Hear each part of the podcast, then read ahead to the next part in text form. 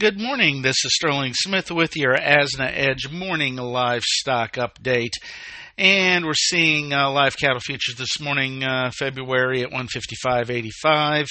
Uh, that's up 30. April at 159.57, up 23. January feeders at 183.52. That is down 40.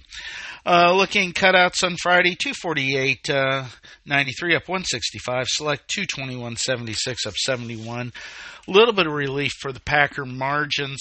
Cash prices uh, will probably start the week south 153 to 154.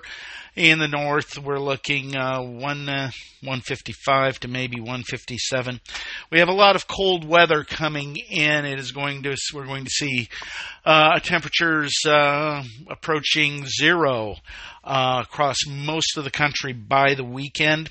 This will obviously create some problems for uh, the livestock industry, and we'll see how the cash market reacts out of that. Slaughter on Friday at 120,000 was a little bit under par.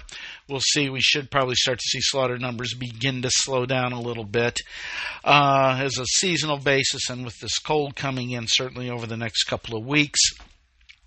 We'll see if we get some Packers caught short that may be able to squeeze cash a bit higher. Moving on to the hogs. February hogs 83.12 down 88. April at uh, 90.07 down 93. Market internals on Friday. The carcass at 88.56 was up 3.59. The bellies at uh, 91.01 up a couple dollars. The hams at 94.88 up 2.81. Cash uh, a little better, 8307 up 196. Lean hog index at 80. What do we got here? 84.99 down 48. Solder 484,000, which was typical. Chinese prices a dollar 31 a pound, down 19 big cents over the weekend. So. Uh, maybe their supplies are improving, or maybe we're not coming off lockdown. It's China, so it's always hard to tell.